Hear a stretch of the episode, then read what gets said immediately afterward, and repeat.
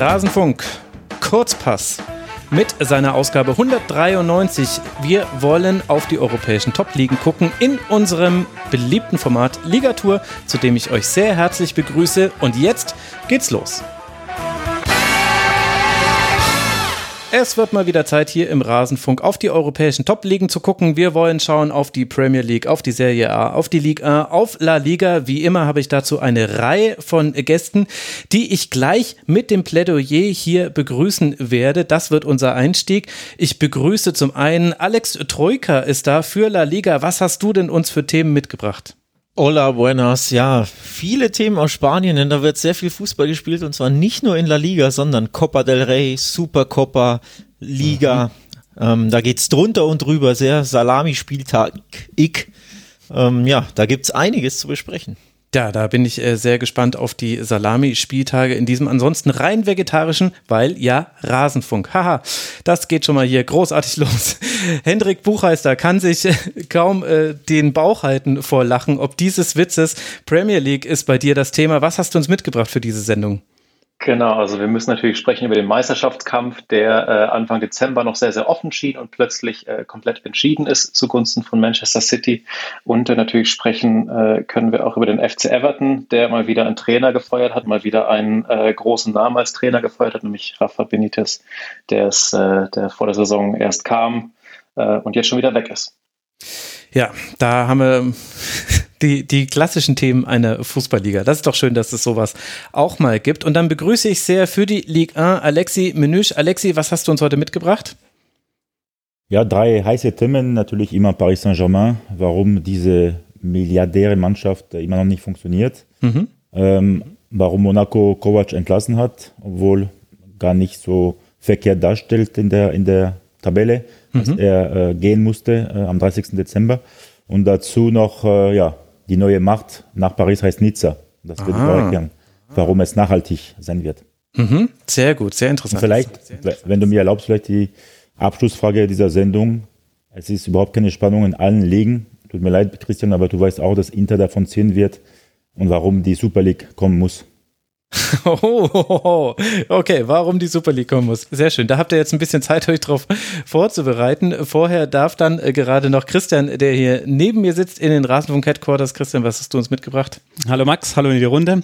Ja, ich würde sagen, seit gestern Abend müssen wir über eine Schiedsrichterentscheidung sprechen, die Italien sehr äh, beschäftigt. Äh, Milan war leidtragend gestern Abend. Ähm, dadurch auch das Thema Meisterschaftskampf da mit Inter auch ein Thema. Dann sollten wir kurz über den FC Genua sprechen, denn da ist anscheinend Bruno Labbadia im Anmarsch und äh, da gibt es einiges äh, zu sagen und ich würde gerne über einen Herrn namens Ivan Juric sprechen, den Trainer des FC Turin, äh, mit dem man dann gleich zwei Vereine verknüpfen kann, nämlich Hellas Verona, von dem er vor der Saison kam und die sind beide in einer richtig guten Verfassung, was meiner Meinung nach sehr viel mit dem Namen Ivan Juric zu tun hat. Na, da haben wir doch so einige Themen, die wir besprechen können. Dann lass uns doch mal reinstarten. Alex, du darfst mal anfangen. Wir haben verschiedene Pokalwettbewerbe gesehen, nicht alle in Spanien ausgespielt. Was ist denn wichtig darüber zu wissen? Ähm, ich fange mal mit, dem, mit den äh, sachlichen Dingen an. Real Madrid ist Supercopa-Gewinner. Das interessiert wahrscheinlich in Deutschland nicht so viele Leute, diese Supercup, hat aber wesentlich mehr Bedeutung in Spanien. Da ist das wirklich ein Titel, den sich die Vereine gerne oder mit dem sich die Vereine gerne schmücken. Real Madrid hat ihn ziemlich zelebriert, im Finale den Athletic Club aus Bilbao geschlagen und im Halbfinale fast der wichtigere Sieg, den Classico gegen Barca gewonnen. Hierzulande war das leider nicht zu sehen, ähm, also weder Classico noch Supercopa-Finale, da das niemand übertragen hat, aber es war ein flottes Turnier hier, so viel kann man schon sagen. Kannst du erklären, woher das kommt, dass es so eine größere Bedeutung hat in Spanien?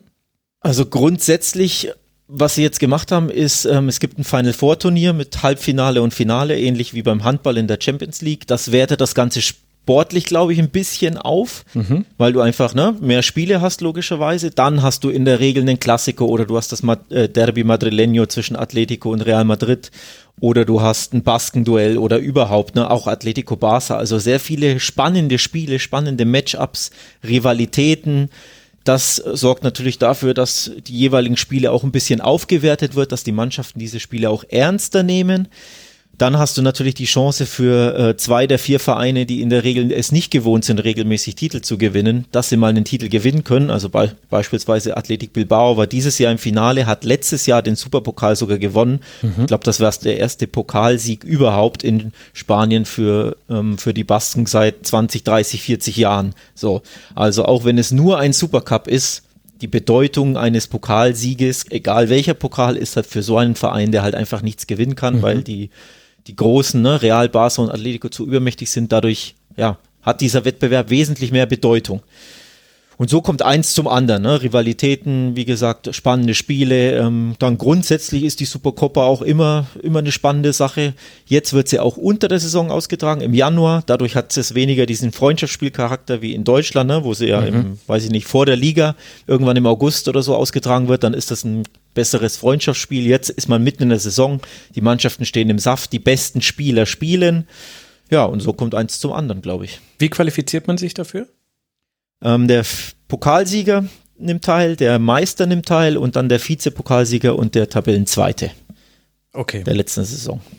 Hendrik, das würde mich mal interessieren. Ich würde es äh, gerne auch gleich noch bei den anderen Ligen auch erfahren. In der Premier League oder in England ist es ja so, dass die Pokale auch wesentlich wichtiger sind und gefühlt werden da auch 15 Pokale ausgespielt. Ganz so schlimm ist es nicht. Es wirkt nur so wegen Hin- und Rückspiel. Warum gibt es da so unterschiedliche Ansätze? Kannst du das mal für England beantworten?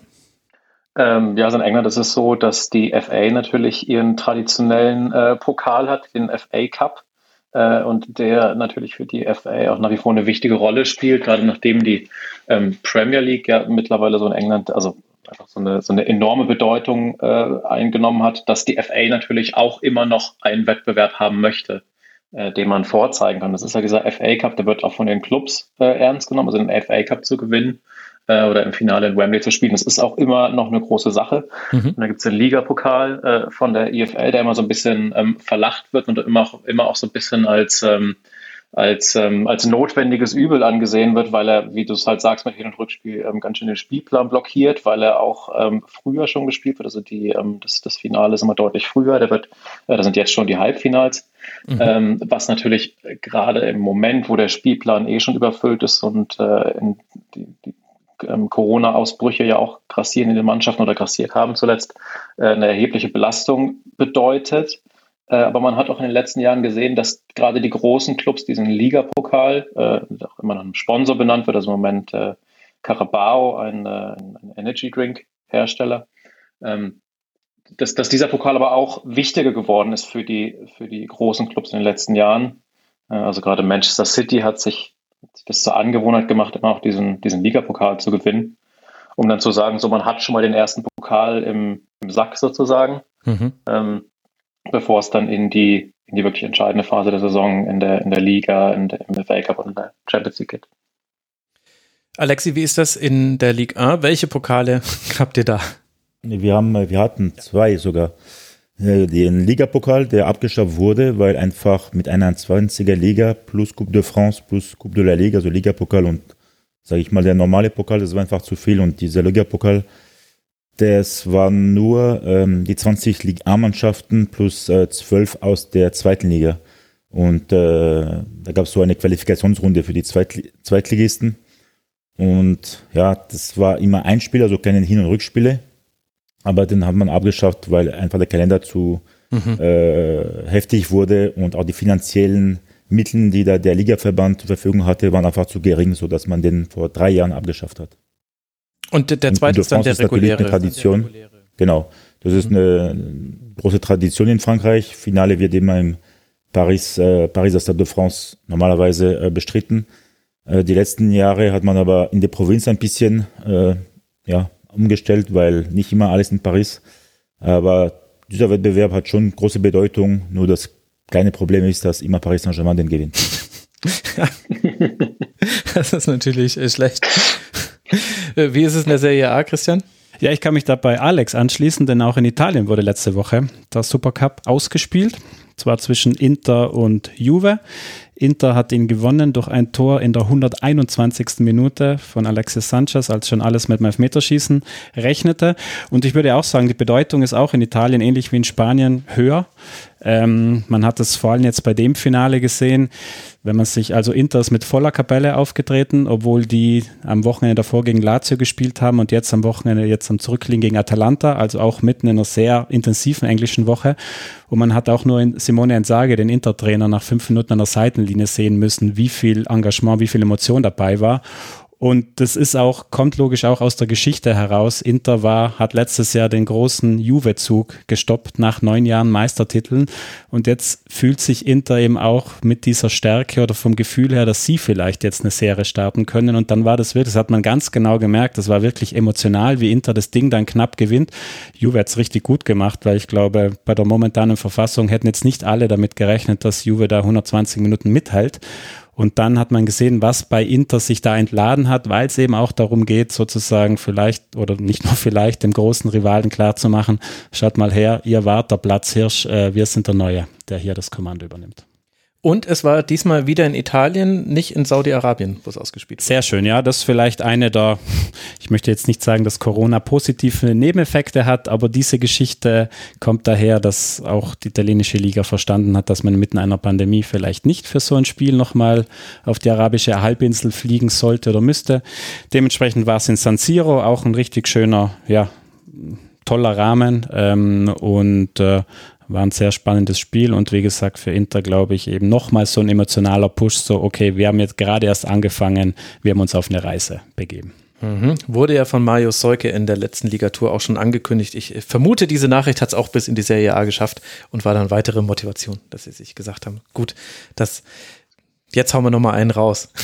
Alex, äh, du hast es ja auch schon angedeutet, also wir haben auch die Copa del Rey in Spanien noch gehabt. Wo haben denn die Finalspiele diesmal und auch das Final Four Turnier diesmal stattgefunden? Deswegen habe ich das vorhin so anmoderiert. Da hatten wir doch in der Vergangenheit auch schon Spiele, die in China stattgefunden haben, wenn ich mich richtig erinnere. Saudi-Arabien glaube ich auch schon mal. Wie war es diesmal? Saudi-Arabien ist es, ähm, war es auch schon letztes Mal. Da mhm. hat der spanische Verband einen, ich meine, Dreijahresvertrag abgeschlossen und dementsprechend bekommt der Verband ein ganzes schönes Sümmchen, ein ziemliches, äh, ziemlichen Batzen Geld, wie man das hierzulande nennt. Ähm, die Rede ist von 40 Millionen pro Jahr, also pro ausgetragenem, äh, pro ausgetragener Supercoppa. Das ist viel Geld. Auch die Vereine bekommen viel Geld, also nicht nur der Verband sahnt ab, sondern jeder Halbfinalist hat, ich meine, sieben Millionen Antrittsprämie bekommen nur fürs Halbfinale. Und dann natürlich, wenn du ins Finale kommst und wenn du dieses gewinnst, gibt es noch, noch mal eine Stange obendrauf. Also ich meine, Real Madrid hat irgendwie 15 Millionen oder so plus minus verdient. Einfach nur durch die beiden äh, Spiele. Das ist jetzt in der Corona-Pandemie auch nicht so schlecht, ne? wo alle Vereine grundsätzlich ähm, ja, finanzielle Probleme haben. Aber ja, man kauft es natürlich teuer oder es wird teuer bezahlt. Man muss nach Saudi-Arabien. Mhm auch nicht unbedingt so cool. Raul Garcia von Athletic Bilbao hat sich da übrigens sehr, sehr deutlich geäußert und hat auch gesagt, das, was wir alle ja denken, es ist ein spanischer Pokal und er wird nicht auf spanischen Boden ausgetragen. Es geht nur noch ums Geld, man denkt nicht mehr an die Fans etc. etc. Also da war er sehr ehrlich. Ich weiß nicht, wie das beim Verband ankam, um ehrlich zu sein. Ja, okay. Also Saudi-Arabien, der neue Player. Irgendwie, weiß ich nicht, Hendrik, äh, erinnert mich das an die Premier League. Man kommt jetzt auch nicht drauf, welche, welche Verbindung es da, es da gibt. Aber du wolltest ja eigentlich über das Meisterschaftsrennen sprechen und mit dem hat, nach dem, was ich so gehört habe, Newcastle immer noch nichts zu tun, obwohl sie doch jetzt so viel Geld haben. Das ist ja komisch, dass das so lange dauert da. Äh, warum nee, ist bis, denn, bis, ja. bis, bislang noch nicht nächste Saison vielleicht, aber dann wahrscheinlich eher in der zweiten Liga. Haha, ja, ist das deine Prognose? Geht Newcastle runter? Es ist halt schwer zu sagen, weil es natürlich so ein bisschen davon abhängt, was jetzt noch passiert in den letzten Tagen des Transferfensters. Aber die Mannschaft, das ist halt im Grunde eine Zweitligamannschaft. Äh, auch jetzt seit der Übernahme und seitdem Eddie Howe, der Trainer, gekommen ist, sind die Ergebnisse nicht besser geworden. Äh, die Transfers, die es jetzt gab, haben mich auch nicht überzeugt und äh, es wird extrem eng. Mhm. Und Aber genau, wir wollten ja eigentlich über. Genau, eigentlich über die Meisterschaft, die jetzt auf einmal entschieden ist. Ich sehe die Tabelle und über allen thront Manchester City mit neun, nein, mit elf Punkten, Entschuldigung, Vorsprung vor Liverpool. Wenn man es im Kopf nicht mehr gleich ausrechnen kann, ist es ein schlechtes Zeichen für, für die Spannung im Meisterschaftskampf. Was ist da passiert? Genau, was ist da passiert? Also eigentlich ist ähm, das passiert, was man in den letzten Jahren schon gesehen hat, äh, dass nämlich Manchester City einfach aufgrund des Kaders, den man nun mal hat und sich äh, leisten kann, ähm, Manchester City leistet sich keine Aussetzer und keine Einbrüche. Die haben jetzt äh, zwölf Spiele nacheinander gewonnen. Ähm, trotz teilweise Verletzungen, trotz auch Corona-Fällen. Ähm, andere Vereine waren wahrscheinlich stärker betroffen, aber Manchester City hatte Probleme. Ähm, mhm. auch, auch, Pep Guardiola hat er selbst, ist er selbst ausgefallen äh, mit, mit Corona. Ähm, und das kann, das alles kann Manchester City aber besser wegstecken als ähm, die Konkurrenz. Und ähm, deswegen macht Manchester City einfach weiter wie gehabt, äh, dominiert diese Liga. Wie gesagt, zwölf Siege nacheinander jetzt. Davon waren nicht alle immer ähm, überzeugend oder auch nicht oder auch nicht berauschend, aber das spricht ja dann auch nochmal, also spricht dann eher nochmal für die Qualität von Manchester City, dass sie gar nicht bei 100 Prozent sein müssen und trotzdem diese Liga ähm, so dominieren. Ähm, also es gab jetzt am Wochenende ein 1-0 gegen Chelsea durch ein schönes äh, Kevin De Bruyne Tor. Das hätte auch anders ausgehen können, aber im Endeffekt bringen sie diese Spiele halt nach Hause und dann haben sie aber trotzdem auch so Spiele drin wie gegen Newcastle 4-0, gegen Leeds 7-0, äh, auch gegen Leicester 6-3, ähm, wo sie den Gegner dann einfach an die Wand spielen und, und abschießen. Und ähm, das ist, ähm, es wird die ähm, vierte Meisterschaft für Manchester City in den letzten fünf Jahren. Es wird die dritte davon sein, wo die Meisterschaft relativ klar ähm, auch, auch ausfallen wird oder auch relativ früh schon entschieden war. Also wir erinnern uns an diese eine Saison, ähm, wo Liverpool Manchester City bis zum letzten Spieltag ähm, mhm. noch auf den Fersen war und es dann aber doch für, für Man City ausging. Ähm, und 2020 war natürlich Liverpool Meister, aber ansonsten in den letzten Jahren eigentlich immer City ähm, ist der Liga davongelaufen und hatte das Meisterschaftsrennen ziemlich früh schon entschieden. So ist es auch jetzt und das ist für die Premier League natürlich nicht unbedingt ein gutes Zeichen, weil die Premier League sich ja immer dafür rühmt, ähm, so ausgeglichen zu sein, dass immer mehrere Mannschaften die Chance auf die Meisterschaft haben und ähm, gerade zum Anfang dieser Saison hatte man ja auch gedacht, Manchester City, Chelsea, Liverpool, die mhm. werden bis zum Schluss ähm, wirklich, einen Dreikampf um den Titel geben. Und ähm, so sah es ja Anfang Dezember auch noch aus. Also da war Chelsea Tabellenführer und die sind dann aber jetzt, ähm, genau wie Liverpool auch, in dieser, in dieser, in dieser immer extrem intensiven Zeit in England um Weihnachten und um den Jahreswechsel, wo es einfach wahnsinnig viele Spiele gibt. Diese beiden Teams dann zurückgefallen. Also Chelsea mit äh, vielen Verletzungsproblemen, vielen Corona-Fällen auch hat sich sehr viele Unentschieden geleistet. Das ist gar nicht so, dass die plötzlich ständig verloren hätten, aber die haben äh, sehr oft Unentschieden gespielt. Ähm, Liverpool hat äh, Unentschieden gegen die Spurs, ein Spiel ist ausgefallen und eine Niederlage gegen Leicester. Und ähm, das reicht dann halt bei diesem Manchester ja. City, dass sich halt wirklich keine Schwäche erlaubt, reicht das dann halt, um äh, plötzlich mit elf, beziehungsweise ich glaube bei Chelsea sind es 13 Punkte hinten dran zu liegen. Ähm, und das man da sagen muss, das wird in dieser Saison mit der Meisterschaft nichts mehr. Und das ist äh, auch nochmal ein naja, Verdienst, wenn man so will, oder ein Zeichen dieser Entwicklung von, von Manchester City, dass, ähm, dass, dass Manchester City komplett die Standards in der Liga verschoben hat, was du halt brauchst, um Meister zu werden. Ähm, also Manchester United ist ja in der Ferguson öfter mit so um die 80 Punkten Meister geworden.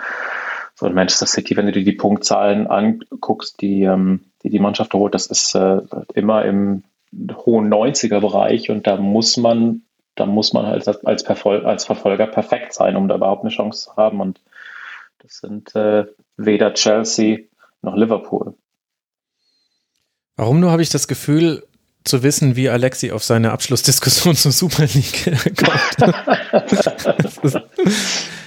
Übrigens ja, zu dem Thema, ja. wenn ich dazwischen grätschen darf, gab es äh, interessante Artikel, ich glaube in der Irish Times und im Independent, die sich mit diesem Thema, ne, der Vormachtstellung von City, mhm. wie übermächtig sie sind, wie sehr sie dem Fan auch den Spaß am Fußball, Schrägstrich an der Premier League nehmen, weil sie so ne, emotionslos, mechanisch ihre Siege einfahren, weil sie so überlegen sind ähm, weil Pep Guardiola zu perfekten Fußball spielt, weil die Spiele zu eindeutig sind, selbst wenn sie nicht ergebnistechnisch eindeutig sind, wie gegen Chelsea, ne, dieses 1-0, aber sie lassen nichts zu, der mhm. Gegner ja, hat kaum Chancen und sie spulen das so runter.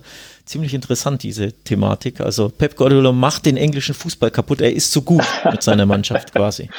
Äh, genau, also auf jeden Fall interessantes Thema und ähm, gerade den Independent und äh, den Kollegen Miguel Delaney kann man da immer empfehlen, der ähm, tolle Sachen zu, also zu Premier League generell schreibt, aber auch zu Manchester City und einen sehr, sehr guten und, und kritischen Blick auch drauf hat und es ist natürlich einerseits Pep Guardiola, der einfach natürlich ein guter Trainer ist, so, aber das kann man ihm ja nicht vorwerfen.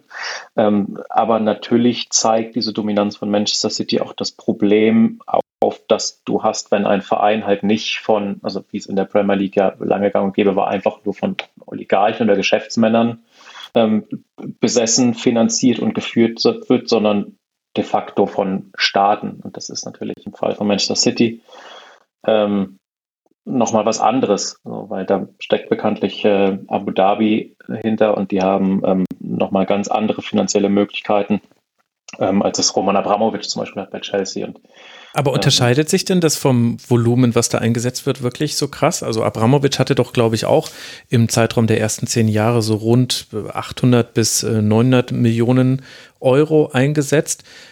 City liegt jetzt dann wahrscheinlich irgendwie bei 1,2 Milliarden oder so. Ist natürlich ein ja, Unterschied, gebe ich schon zu, aber äh, ist, ist, ist das wirklich die Finanzpower, die da den Unterschied macht? Ich hätte jetzt gedacht, du sagst, ne, das ist halt, wenn man, wenn man es schafft, finanzielle Kraft mit sportlicher Kompetenz und einer Kaderplanung, die dann funktioniert, zusammenzubringen, dann kommt so eine Dominanz bei raus. Genau, es ist, ist natürlich so ein bisschen beides, da, da hast du recht, aber City hatte ja, als, als da wir bei City eingestiegen ist, hatten die ja im Grunde eine komplett, äh, komplett weiße Leinwand vor sich. Also die haben im Grunde diesen Verein von wirklich tiefgreifend umstrukturiert und neu aufgebaut mit der neuen Akademie, äh, mit den neuen dem neuen Trainingszentrum, dann natürlich auch mit der entsprechenden Struktur um Guardiola herum, mit äh, Soriano und Ligristin, also seinen alten, ähm, seinen alten ähm, Kumpels aus Barcelona. So, und dass man ihm schon diese Struktur so hinstellen konnte, ähm, und dann auch noch diesen, diesen Trainer holt, so das ist, glaube ich, das ist, glaube ich, eine Sache, die für einen Verein wie Chelsea unter Abramovic nicht möglich ist, ähm, anders als es halt bei Manchester City mit Abu Dhabi eben geht.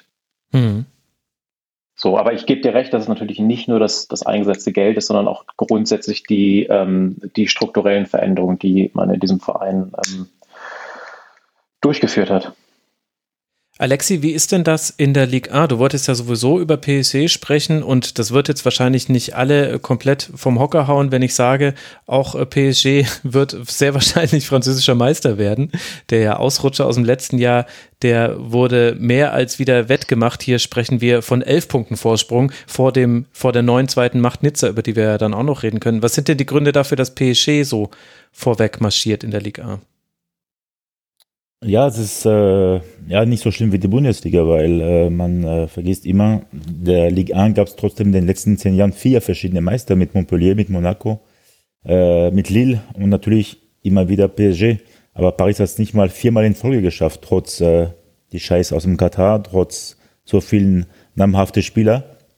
Und äh, natürlich ist man jetzt wieder weit davon gezogen, weil man die, ja, die, die Lehren gezogen hat aus der vergangenen Spielzeit, wo man ja, hinter Lille Meister wurde, äh, Vizemeister wurde eben, mhm. was schon nicht für eine Schande, aber für einen riesen Misserfolg gesorgt hat und für viel Unruhe in der, im Verein. Deswegen hat man auf dem Transfermarkt richtig Gas gegeben mit Messi, mit Ramos, äh, Weinaldum und Co. Aber ich bin mir sicher, dass Paris in nächstes oder übernächstes Jahr wieder nicht Meister wird, weil diese Mannschaft einfach, ja, das ist eh kein, kein weder eine Mannschaft noch ein Verein, das ist ein Verein, ein Stadt.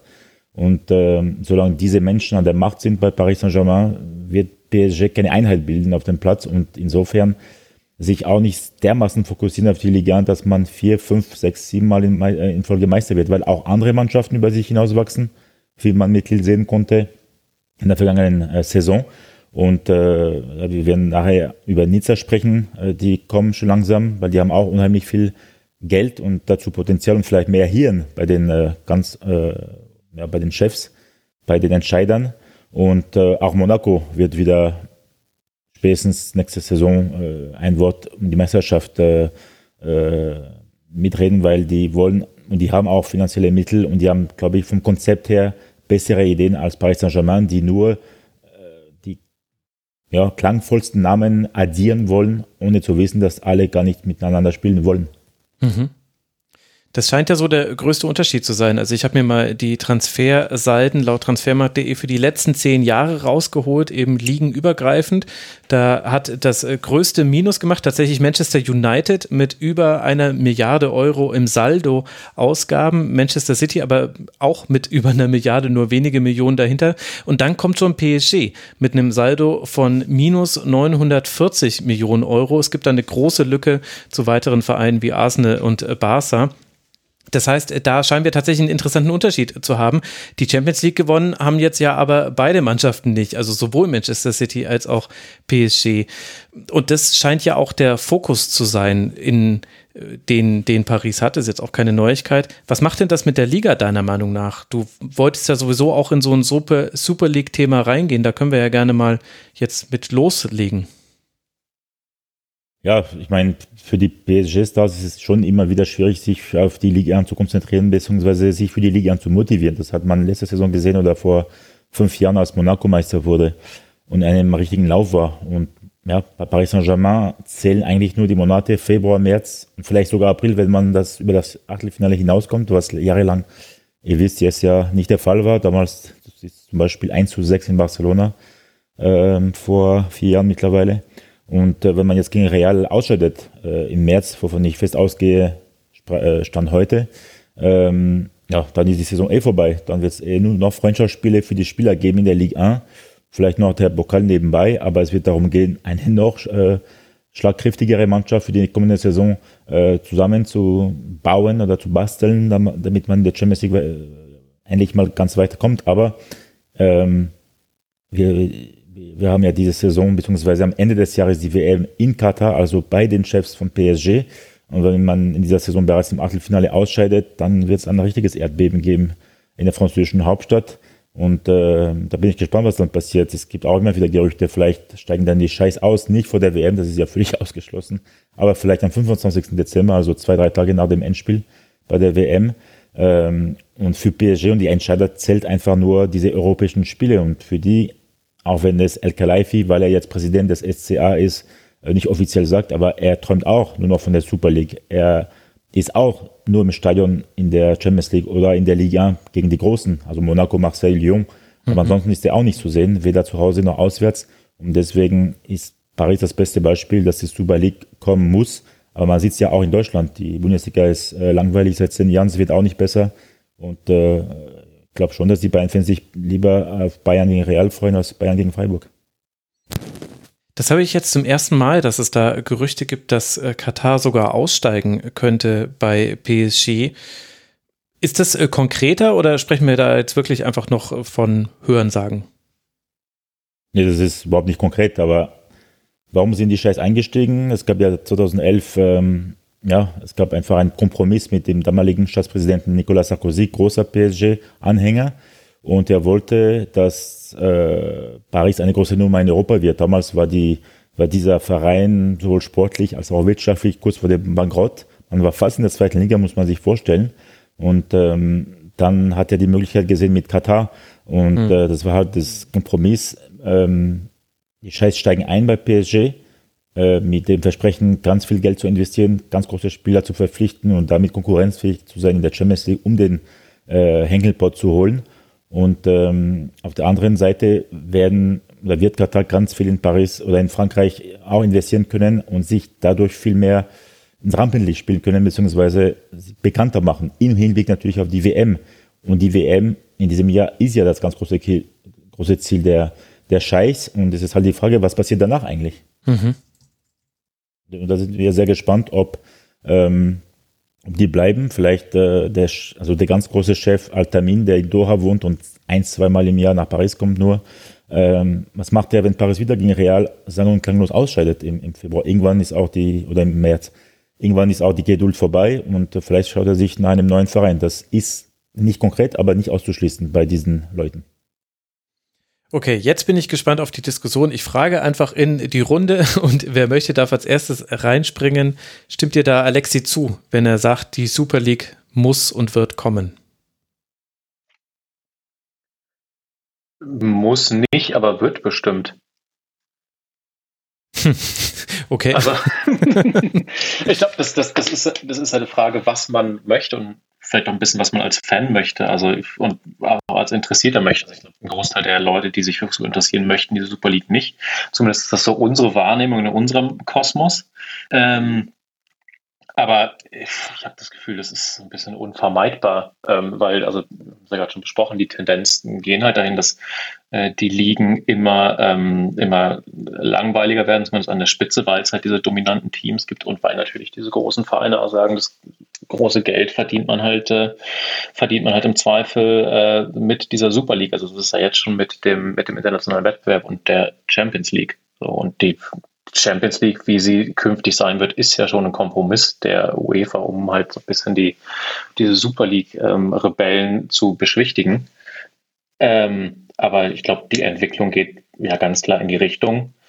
Und ähm, ist dann die Frage, ob das gut ist und was das auch für die nationalen Wettbewerbe heißt. Also ob dann diese Vereine äh, überhaupt nicht mehr in den nationalen Ligen teilnehmen. Also die Idee bei dieser Superliga zum Frühjahr war ja, dass sie weiterhin noch in den nationalen Ligen spielen. Mhm ähm, ist die Frage, ob, das noch, ob das dann noch der Fall sein wird ähm, und welche Bedeutung die nationalen Ligen haben. Aber ich habe das Gefühl, dass diese, diese Super League, die es jetzt im Frühjahr, die im Frühjahr gelauncht, gelauncht wurde, das war ein Testballon, um mal so ein bisschen die Stimmung auszu, auszutesten und jetzt ähm, glaube ich, viele Vereine gesehen, wie man es idealerweise besser macht. Und äh, wenn, man, wenn man das nächste Mal so einen Versuch startet, aber ich habe das Gefühl, dass es ein bisschen unvermeidlich, dass es in diese Richtung geht wenn ich kurz reingrätschen darf, ähm, sind in Frankreich jetzt schon mal Pläne, wenn die Super League kommt, also ist schon das Gerücht 2024 spätestens. Und dann würde man die Ligue 1 zum Beispiel, und das ist auch vielleicht ein Thema für die anderen Top-Ligen, ja, die Ligue 1 von 20 auf 16 Mannschaften reduzieren, damit man mehr Freiräume hat für, die, äh, für den gesamten Spielplan. Und es ist auch natürlich die Frage, wie die Ligue 1 dann, oder die Meisterschaft unter der Woche ausgetragen und die Champions League am Wochenende oder umgekehrt. Also da gibt es noch viele Fragezeichen, aber auch diese Reform ist, ist äh, nicht auszuschließen. Und von wem kommen diese Pläne? Hat es der Verband direkt schon mal proaktiv sich überlegt? Das sind halt die Vereine, die pro Super League sind, ja, die äh, Spanier, Real und Barça, dazu glaube ich Juve.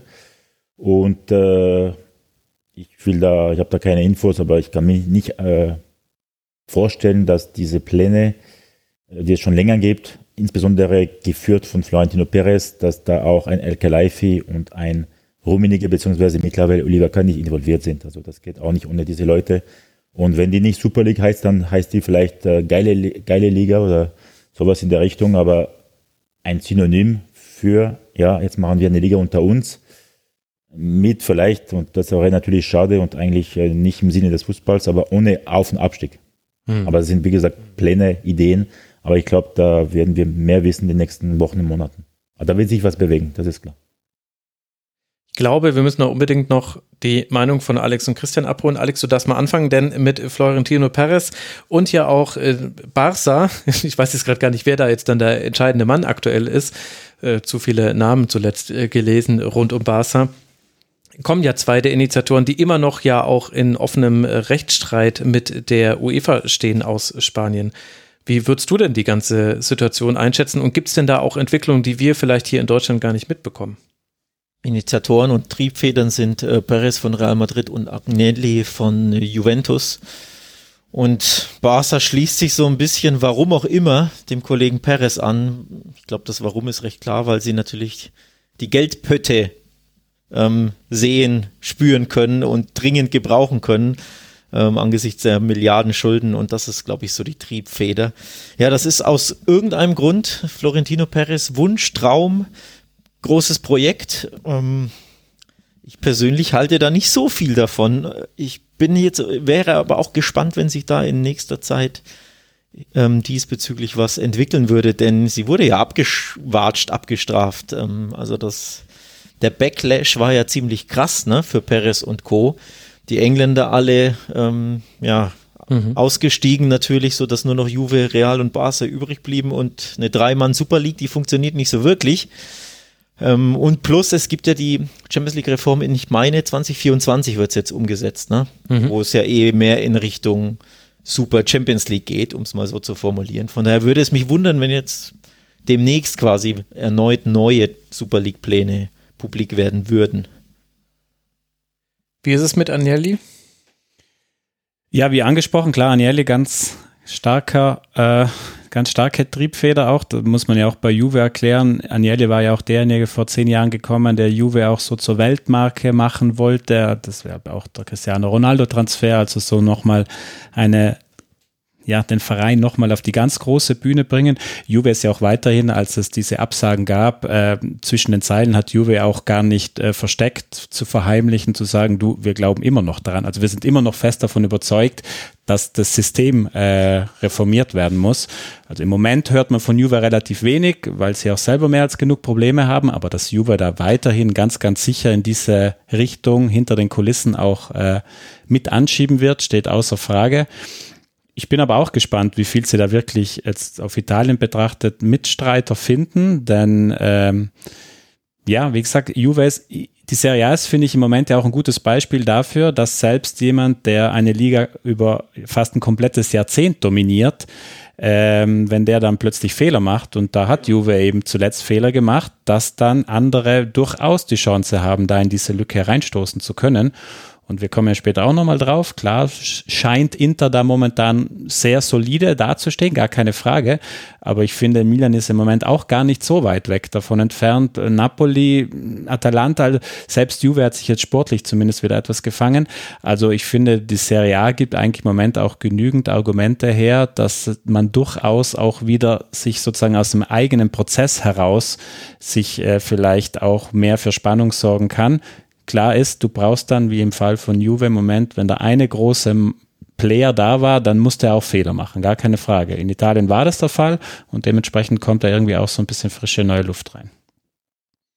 Das wäre jetzt eben dann die Frage gewesen, die ich auch mit den anderen noch hätte besprechen wollen. Bei Italien ist gerade einfach, da ist es äh, gerade spannend. Inter 50 Punkte, Milan 48, Napoli 46. Das heißt, da haben wir einen Dreikampf, wenn man so möchte, auch wenn Inter da natürlich klare Vorteile hat. Alex, in La Liga war es ja immer ein Duell und dann wurde es irgendwann ein Dreikampf. Es hat sich was verändert in dieser Saison, was Barca angeht. Die sind irgendwie rausgefallen. Ist denn die Liga so langweilig, dass du sagst, eigentlich braucht es das auch? Dass es eine Super League braucht, mhm, meinst du? Dass nee, es quasi einen kein, anderen Wettbewerb gibt? Nee, nee, nee, nee, nee, da würde ich komplett äh, dagegen gehen. Braucht es nicht. Was es brauchte, ist ein äh, dass sich die Finanzen von Barca ein bisschen ähm, legen. Und da sieht's ja gut danach aus, sprich, dass Barca einfach ein bisschen besser wird, dann wäre das Ganze schon spannend. Was es braucht, ist, dass Atletico Madrid einfach besser Fußball spielt. Den Kader dafür hätten sie, mhm. aber sie bekommen es einfach nicht hin. Sie sind aktuell 16 Punkte, wenn ich mich nicht täusche, hinter Real Madrid. Das ist enorm. Das ist der letztjährige Meister und es sind 20 Spieltage rum. Das ist, ähm, ja, war so nicht vorherzusehen. Gründe sind schwer zu erklären, aber im Endeffekt, sie hätten den Kader, sie hätten, sie haben die Klasse. Ja, es braucht einfach mehr Konstanz von den beiden äh, Kontrahenten von Real Madrid. Sevilla kann kaum viel konstanter spielen. Die sind ja schon auf fünf Punkte dran, beziehungsweise bei einem Spiel weniger wären es ja dann sogar äh, zwei Punkte, womöglich nur. Also so viel braucht es da eigentlich nicht, damit die Liga spannender ist. Und natürlich den einen oder anderen Ausrutscher von Real Madrid, okay, der könnte auch nicht schaden. Aber nee, ich würde nicht so, äh, so weit gehen, dass ich sage, es bräuchte eine Super League, damit endlich wieder Spannung ist. So, und wie ist es dann in der Premier League, Hendrik? Das war unser Ausgangspunkt so ein bisschen. genau. Ähm, also, ob du, du meinst, ob, die, ob ich meine, dass die Premier League die Super League braucht. Ja, also ob die, ist es ein Problem? Das ist natürlich jetzt die sehr deutsche Perspektive, aber in Deutschland mhm. würde ich sagen, es ist ein Problem, dass Bayern immer gewinnt und das ist nach außen hin und nach innen hin nicht gut für eine Liga. Jetzt deutet sich das ja in der Premier League im Grunde zum ersten Mal seit der Dominanz von Manchester United, glaube ich, an und vielleicht dann noch in den 80ern. Liverpool hatte mal ähnlichen Run, dass man quasi so viele Meisterschaften in Folge holen konnte. Ist das auch ein Problem für die Premier League? Also auch ein quasi so schweres Problem, dass man sagt, ähm, da muss sich wirklich was verändern, was vielleicht die Diskussion dann das heißt ja nicht Super League, sondern es wird anders heißen, aber es, was die Diskussion nochmal anders befeuert. Hm. Ähm, Ich glaube nicht, ehrlich gesagt. Also es ist, es ist ein Problem natürlich, diese Dominanz von Manchester City, zumal sie halt ja auch, wie wir schon gesagt haben, jetzt nicht nur darin begründet ist, dass Manchester City in den vergangenen Jahren und Jahrzehnten so großartige Arbeit gemacht hat, sondern dass da einfach der entsprechende Geldgeber hintersteht. Ähm, von daher ist der Vergleich mit Liverpool in den 80ern und Manchester United danach auch ein bisschen, mhm. bisschen schwierig, weil es andere Ausgangssituationen sind. Ähm, aber ich glaube, und, und wie gesagt, das, das wird auch hier entsprechend reflektiert. Also viele Leute und viele, in vielen Medien wird es auch kritisch besprochen, dass Manchester City eben diese Dominanz hat. Ähm, trotzdem war ja auch hier der, der Backlash gegen die Super League extrem. Ähm, und in England ist man extrem stolz auf diese Football Pyramid, ähm, also auf dieses, auf dieses Ligensystem und auf, auf mhm. den Abstieg und dass jeder gegen jeden auch mal verlieren kann und so weiter und so fort. Das ist zwar oft nur in der, in der Theorie dann wirklich äh, existent, ähm, aber die Engländer wollen schon die Premier League behalten und die Engländer wollen schon, dass Manchester City auch zu Burnley und Norwich und Brighton muss.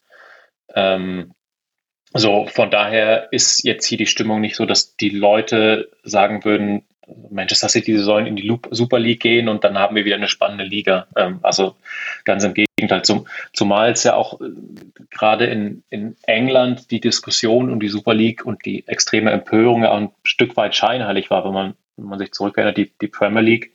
Ähm, ist ja, also die Premier League ist ja 92 gegründet worden als Abspaltung der reichsten Clubs, die gesagt haben, äh, wir wollen im Grunde ähm, die Vermarktung und die Rechte und so weiter selbst verkaufen und wollen nicht mehr mit der ähm, alten Football League zusammen ähm, oder nicht mehr unter dem, mhm. unter dem, unter dem Schirm der alten Football League spielen, sondern wollen halt unsere eigene Liga haben. Also die Premier League ist ja im Grunde auch eine eine Super League schon so. Von daher, wie gesagt, fand ich es ein bisschen schwierig, mit welcher moralischen Empörtheit hier auch diese Super League diskutiert wurde im, im Frühjahr. Ähm, aber ich glaube, insgesamt sind die Engländer halt schon stolz auf die Premier League und mögen die Premier League gern. Und das ist ja ein bisschen Licht am Horizont ähm, so sehen, wenn dann Pep Guardiola in äh, zwei Jahren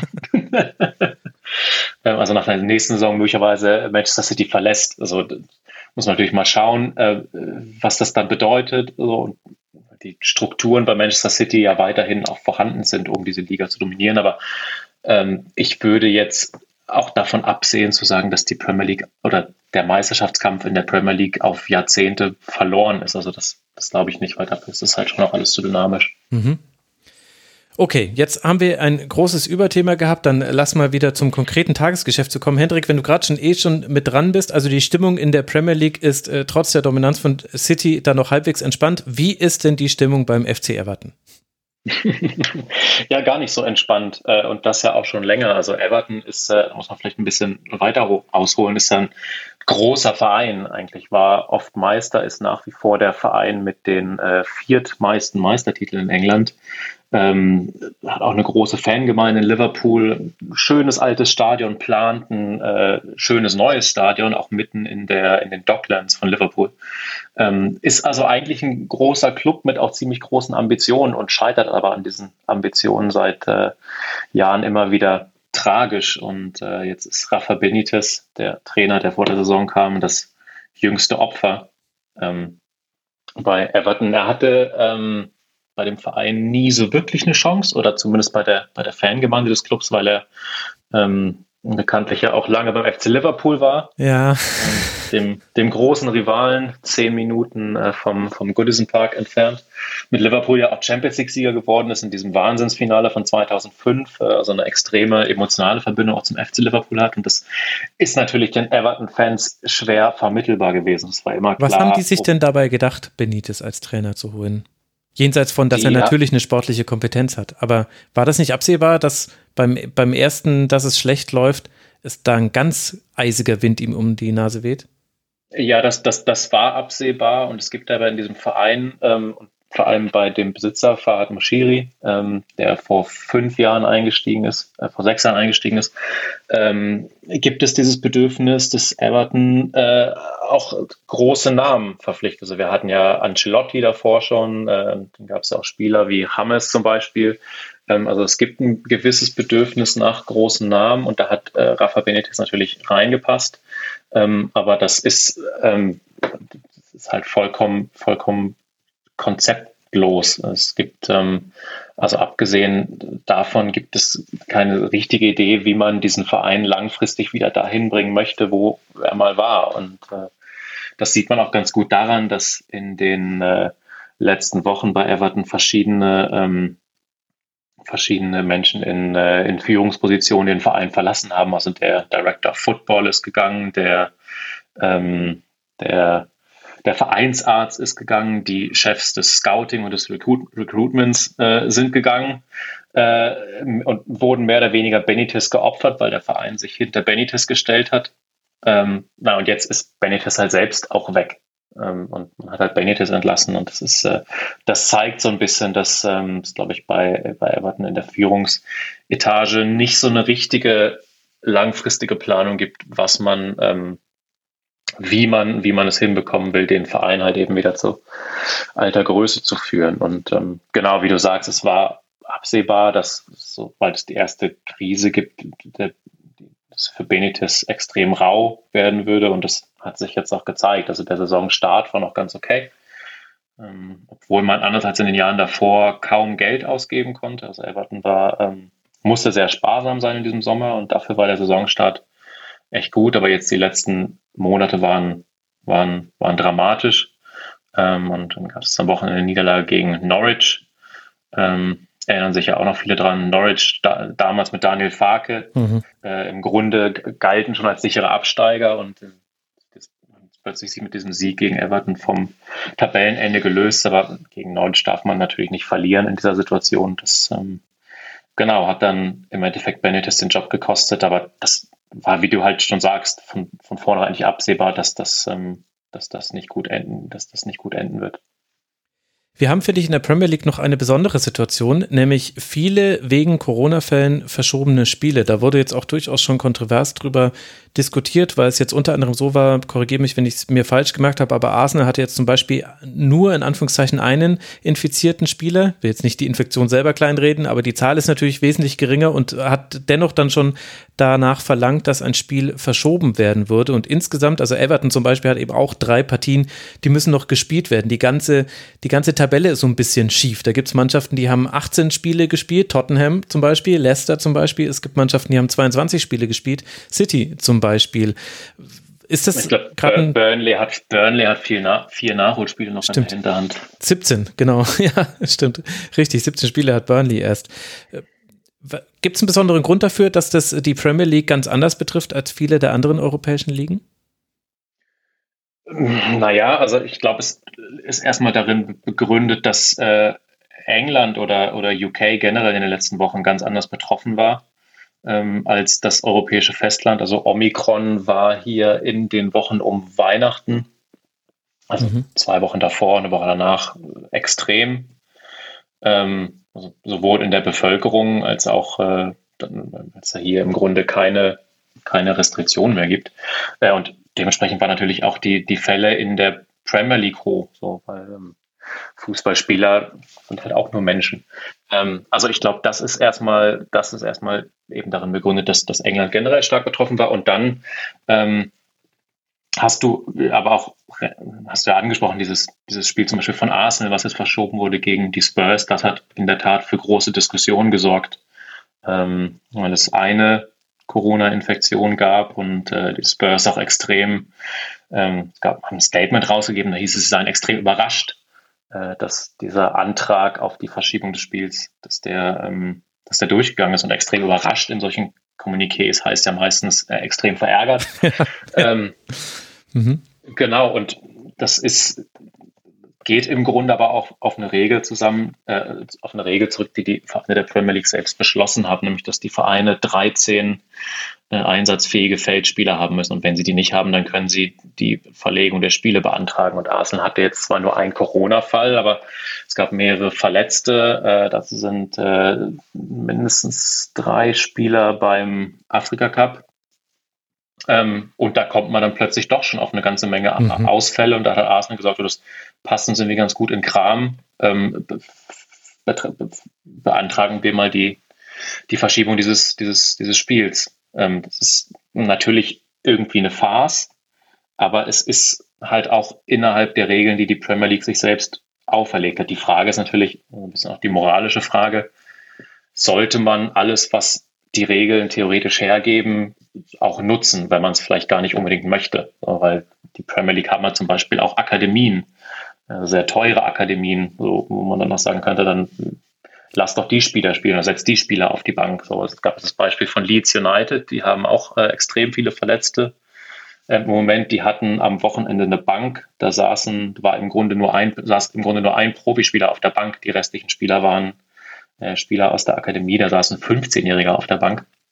Ähm, die haben trotzdem West Ham geschlagen. Also hat so ein bisschen gesagt, es geht halt schon, wenn man es möchte. Und ähm, es, naja, man sieht es halt aber auch bei einigen Vereinen, wie jetzt zum Beispiel bei Arsenal, dass man diese Regeln halt aber auch im, im eigenen Interesse ausnutzen kann und sagen kann, nee, wir, das Spiel passt uns gerade nicht so richtig, dann, äh, dann möchten wir es noch nicht spielen. 20 Spiele wurden jetzt dann inklusive dieser Partie zwischen Tottenham und Arsenal verschoben. Und es ist eben genau der Unterschied zu der Regelung hier in der DFL, in der Bundesliga, dass eben Verletzte nicht mitzählen zum Kontingent. Und das wirkt sich eben dann ganz anders aus bei der Premier League. Ja, dann haben wir noch, äh, dann haben wir noch den Blick nach Frankreich. Da haben wir eine neue Macht, Alexi. Die neue Macht Nizza. Das hat sich schon so ein bisschen angedeutet. Ich kann mich erinnern, dass Nizza hier schon häufiger erwähnt wurde, auch so ein bisschen als als der Tipp zum Sehen. Du hast uns gesagt, Nizza wird in den nächsten drei, vier Jahren in der Champions League auch mit dabei sein. Das war dein Tipp damals. Das war in der Sendung im Oktober schon der Fall. Was hat sich denn jetzt noch getan, dass du jetzt schon sagst, zweite Macht im französischen Fußball? Und jetzt sage ich sogar, nächste Saison spielen die schon Champions League. Und zwar nicht nur, weil diese Mannschaft ja relativ konstant ist, äh, solider Zweiter ist, aber die haben natürlich auch den Meistertrainer in ihren Reihen mit äh, Christophe Galtier, der ja Lille zum Meistertitel äh, geführt hat vor einem halben Jahr.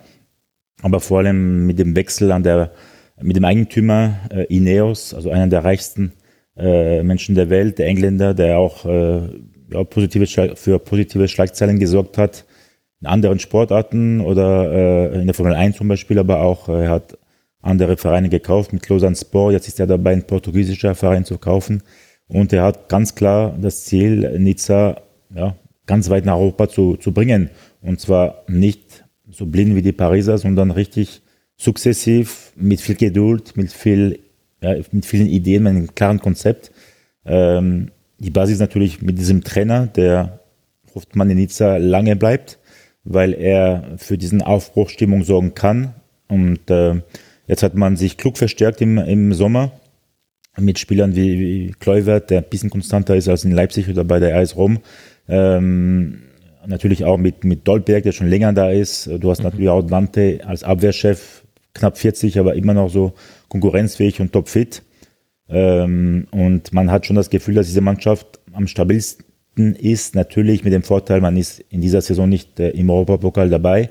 Man hat auch ein gewissen Fanpotenzial. Es ist ein Traditionsverein Nizza mit äh, einer großen Geschichte.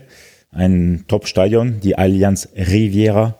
Ähm, und äh, deswegen hat man schon das Gefühl, dass diese Mannschaft sehr weit kommen kann. Und wenn man in der Champions League kommt, das ist anders als bei Lille äh, wo man ja viele junge Spieler für wenig Geld kauft und dann wieder für viel Geld verkauft, wie zum Beispiel Leipzig. Das ist in Nizza anders. Also sollte Nizza tatsächlich zum ersten Mal im kommenden Sommer in der Champions League dabei sein, dann wird diese Mannschaft sich auch richtig verstärken. Mhm. Äh, jetzt nicht mit Messi und Ramos, aber schon mit ähm, interessanten Namen, die zur Philosophie passen von Galtier und von Nizza und die damit dann nicht nur in der Champions League ein Wort mitreden wollen, sondern auch in der Meisterschaft weiterhin Paris Saint-Germain Pauli bieten möchte.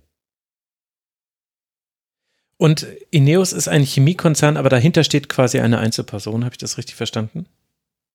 Jim Radcliffe, ja, ist der Oberboss, der aber ähm, nicht oft in Nizza ist. Er kommt ab und zu, aber sein Bruder ist äh, eher die, seine rechte Hand, aber auch in Nizza hat er das Sagen.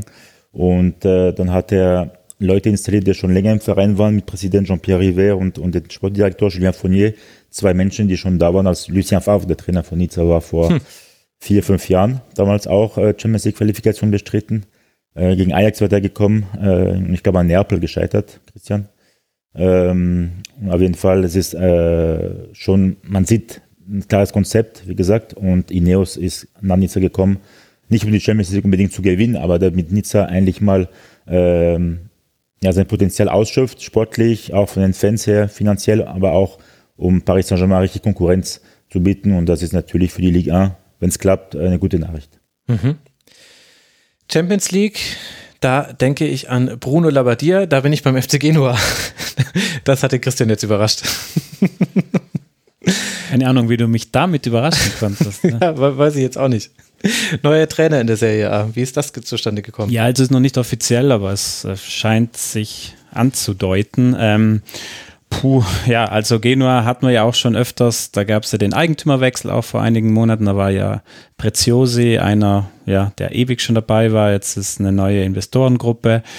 Äh, Johannes Spors, ähm, ehemaliger Chefscout von Hoffenheim, Hamburg, ähm, Leipzig auch, ist jetzt der neue Sportdirektor, auch seit ein paar Wochen. Ja, und wie schon in den letzten Jahren auch, ist Genua weiterhin immer ein Kandidat für ganz hinten. Und äh, ja, jetzt hat es nicht nur Ballardini in der Saison erwischt, sondern jetzt auch Herrn Shevchenko, der nicht lange da war, aber wenig auf, lange. Ja, wenig auf die Reihe bekommen hat, was wahrscheinlich auch nicht nur an ihm liegt, sondern halt äh, auch an dem Material, was da ist. Ja, jetzt darf ähm, Herr Labadia eine Truppe übernehmen, die, glaube ich, in 20 Spielen ein Spiel bisher gewonnen hat. Ähm, wo wieder ein großes Kommen und Gehen ist. Äh, da geistern jetzt auch viele Namen, einige auch mit Bundesliga-Bezug äh, durch die Gegend, weil logischerweise auch Johannes Spors da gute Kontakte hat. Aber wie sind ihr denn auf Johannes Spors gekommen? Ja gut, der hat sich bei Vitesse Arnheim eben einen sehr guten Namen gemacht, mhm. äh, hat die letztes Jahr ins Pokalfinale geführt, also nicht als Trainer, aber als Sportdirektor, war sogar auch mal interimsmäßig ein, zwei Spiele als Trainer auf der Bank und hat da mit sehr, sehr wenig Geld sehr gute Arbeit äh, geleistet. Und eben durch diese neue Ausrichtung, durch die neue Eigentümergruppe, auch ein bisschen dieser internationalere Blick, ähm, ja, ist es so weit gekommen und jetzt hoffen sie in Genua, dass diese Kontakte von Spors da halt eben auch, ja, äh, ihnen zugutekommen. Es gibt auch Namen wie Amire zum Beispiel von Leverkusen, den ich jetzt auch nicht unbedingt mit FC Genua in Verbindung gebracht hätte, sind jetzt im Raum. Ich bin da auch gespannt, was jetzt bis Ende Januar passiert, aber Fakt ist, Genua hat wirklich jetzt schon ein massives Problem, äh, haben relativ großen Rückstand auch schon auf die, ja, sag ich mal, rettenden Plätze. Also das wird alles andere als eine leichte Aufgabe für Bruno Labbadia. Wenn ich dazwischen grätschen darf, ich war gerade auf Twitter und laut Romano ist äh, Labadia doch nicht zu Genua oder wechselt doch nicht zu Genua. Ist Gespräche wohl doch abgebrochen. Genau, also mein Stand da war vorhin noch, dass es, ja, dass sie halt noch in Austausch sind. Äh, Wenn es jetzt doch nichts wird, dann vielleicht, ähm, es hieß, dass es auch noch um finanzielle Konditionen geht. Ja, bin mal gespannt. Oder vielleicht auch, wie gesagt, die Ausgangslage sportlich ist wirklich alles andere als einfach. Also Genua darf man nicht vergessen, ist der älteste Club auch in Italien, also wirklich ein Club mit wahnsinniger, äh, ja, Strahlkraft, auch mit ja wahnsinniger Tradition einfach. Ich glaube, wenn du der Trainer wärst, mit dem die dann runtergehen oder du daran beteiligt bist, dann wäre das jetzt sicherlich auch nicht unbedingt was, was man sich gerne in sein Büchlein schreiben lässt. Mhm. Gut, dann wird es halt eben nicht Bruno bei dir. Danke, Alex. Sehr gut, äh, dass du da. Ja, ob das jetzt stimmt, was der Kollege Romano da tweetet, Sei also das wäre mir völlig neu, dass der, dass der nicht äh, doppelt abgesicherte, super, super kalte Transfers-News äh, verbreiten würde. Also das würde mich doch sehr überraschen. So ein Tja. zurückhaltender Journalist. Ja. Okay, gut. Das ist äh, der FC Genua. Wir haben ja auch einen Trainerwechsel gehabt in der Ligue 1, Alexi. Erzähl uns mal, wie kam es denn jetzt dazu, dass Nico Kovac bei Monaco entlassen wurde? Ja, es gibt äh, reichlich Gründe, muss man sagen. Der Zeitpunkt war schon mal äh, ungünstig. Das war kurz vor Silvester. Äh, Monaco und die Franzosen waren schon in der Winterpause seit zehn Tagen. Und an dem Tag, wo der Trainingsauftakt stattfand, hat okay. Kovac erfahren, dass er den Verein verlassen muss. Ähm, ursprünglich gab's oder ging, kam es zum Krach mit dem Sportdirektor Paul Mitchell, der ihn ursprünglich nach Monaco geholt hat vor eineinhalb Jahren. Ähm, beide haben ja gewisse Spannungen gehabt in ihrem Verhältnis angefangen mit der Verpflichtung von einem äh, Performance-Trainer, der den Kovac gar nicht haben wollte, aber Mitchell hat ihn äh, durchgesetzt, sage ich mal. Und ähm, Kovac wollte aber mehr Macht haben, mehr Freiheit. Ja, das war schon ein bisschen das Problem für ihn in München. Und das wurde in Monaco, hat es wiederholt und das wollte er unbedingt vermeiden. Dann waren die Ergebnisse der Hinrunde alles andere als ja, gut, weil wenn man das Potenzial sieht von Monaco, man, man hat keine Stammkraft äh, ziehen lassen im Sommer. Man wollte in der Champions League angreifen, ist in, der, in den Playoffs ausgeschieden gegen Chatia Donetsk.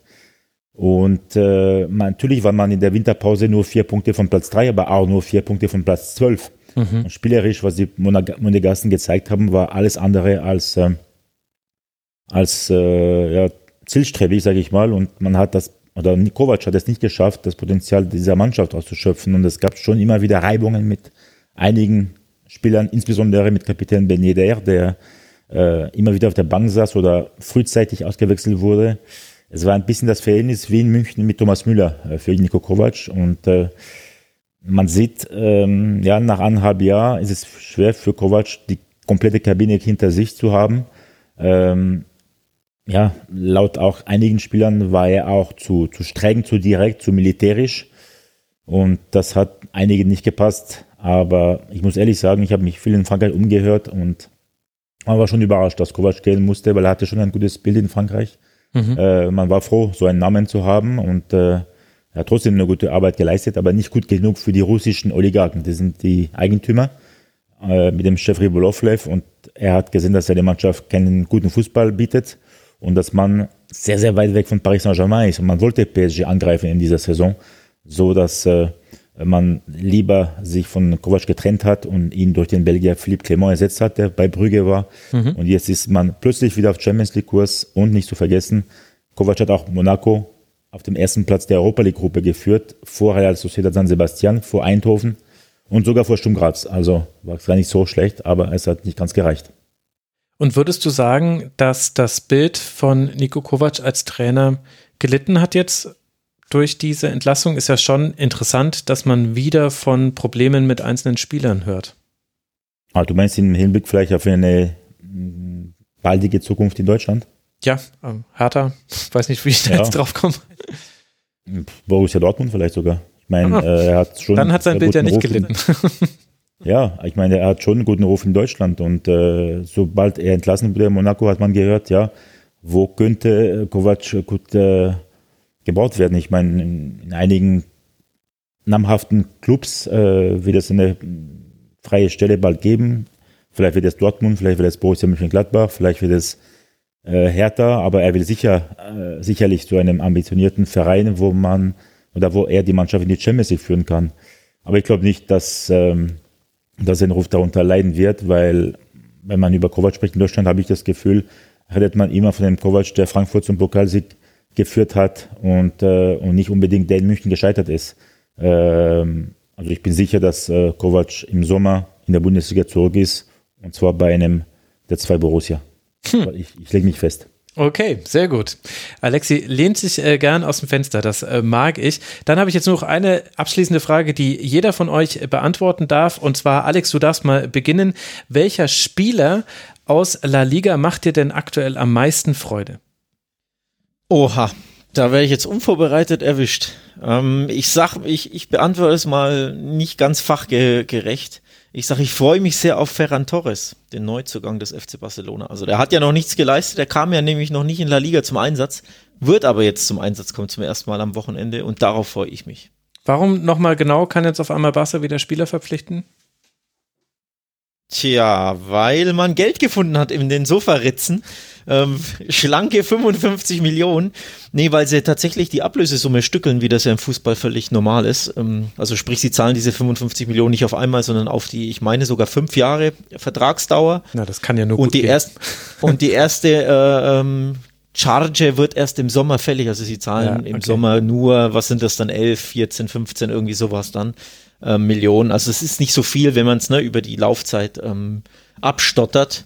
Das ist der eine Grund. Der andere Grund sind natürlich, sie nehmen ja trotzdem Geld ein. Ne? Also in der Champions League gespielt und das Stadion ist wieder voller und etc. etc. Also es fließt Geld. Sie konnten die ähm, Gehälter ein bisschen zurückschrauben. Der eine oder andere verzichtet auf Geld. Und so konnten sie ein bisschen was einnehmen und ja, geben es gerne wieder aus. Okay, gut. So, also Ferran Torres ist der Spieler der Wahl von Alex. Christian, welcher Spieler aus der Serie A macht dir gerade so richtig Freude?